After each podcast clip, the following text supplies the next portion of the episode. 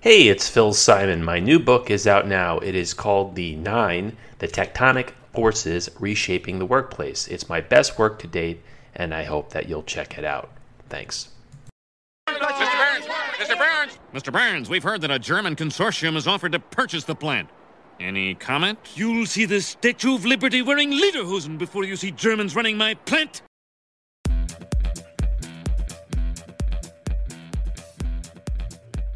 Conversations about collaboration. Special edition, baby. Salesforce is purchasing Slack for, wait for it, something like $28 billion. Here are my immediate thoughts on the acquisition. It is a biggie. Number one, this deal isn't surprising. In fact, I made a prediction in Slack for Dummies, hashtag shameless self promotion that Slack could very well get acquired. I made a bunch of predictions in that book better analytics, check, new and powerful third party apps, check, more no and low code ways to use Slack with other tools, check, and more artificial intelligence and machine learning, again, check. Now, were these predictions terribly outlandish? Hell no. Just as an example, every software vendor worth its salt is embracing artificial intelligence and machine learning. Slack is certainly no exception here. I'm no spring chicken. I've learned a thing or six about enterprise tech in my years. In Slack for Dummies, I also floated the possibility that a larger company could acquire Slack. I didn't get it exactly right, but I thought that Apple would be a natural fit for a couple of reasons. Number one, Tim Cook's company is increasingly generating its revenue from services, not just hardware. It's something like 22% of Apple revenue now, which was, I want to say, five years ago, under 1%. I'd have to look it up.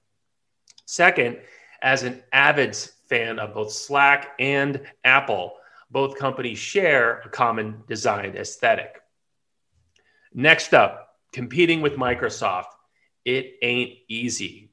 People of a certain age remember Netscape one of the first commercial browsers at, out there. Competing with Microsoft took its toll. In fact, there's a reason that many of you have never heard of Netscape. So, my knowledge over the last six to seven months, Slack has not released any new numbers on its daily active users. I think of the word plateaued. The silence from Slack here has been deafening. I would imagine that its growth has been relatively underwhelming, especially when you look at the context. In other words, the explosion of remote work. This is not a novelty. We are not going to back going back to offices anytime soon. Contrast that silence with Microsoft loudly announcing that Teams sports something like 115 million users now. Take that claim with a 15 pound bag of salt. Microsoft bundles Teams with Office 365. So all Excel users, PowerPoint users, Word users, all those folks get Teams by default. Are 115 million people using Microsoft Teams every day? I have no idea. I suspect that the number is lower. Okay. Here's another reason that this isn't completely surprising to me. In July of 2020, Slack filed a formal complaint with the European Union over Microsoft's bundling of Teams with Office 365 in my view, Teams isn't nearly as good as Slack, but it's tough for companies to pay for a Slack license at 10 or 12 bucks a month, especially during challenging economic times. Brass tacks, what does this mean if you're a Slack customer or user? Remember, they are absolutely not the same thing. In the short term, not a whole lot's going to change, and there's plenty of history to back me up here. A little over a year ago, Salesforce gobbled up DataViz vendor Tableau for a shade under 16 billion.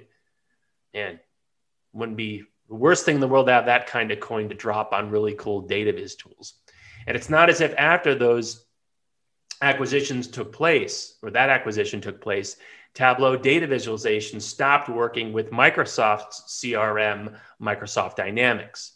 Salesforce CEO Marc Benioff is far too smart to start mandating wholesale changes in Slack's user interface and core functionality. Bottom line Slack is not dying, it is just finding a new home.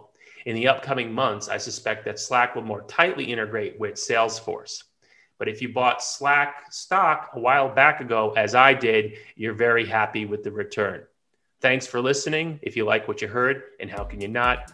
Please like, subscribe, or share this with other people. Mic drop. Remember that these episodes drop every Tuesday. However, if you'd like early access to them, you're in luck. I've launched a Patreon page for this podcast at, wait for it, patreon.com forward slash Phil Simon. I've set up a number of different tiers, including early access and podcast sponsorships. Thanks for listening to Conversations about Collaboration. If you like what you heard, then how can you not? Please download, like, and or subscribe. See you next time.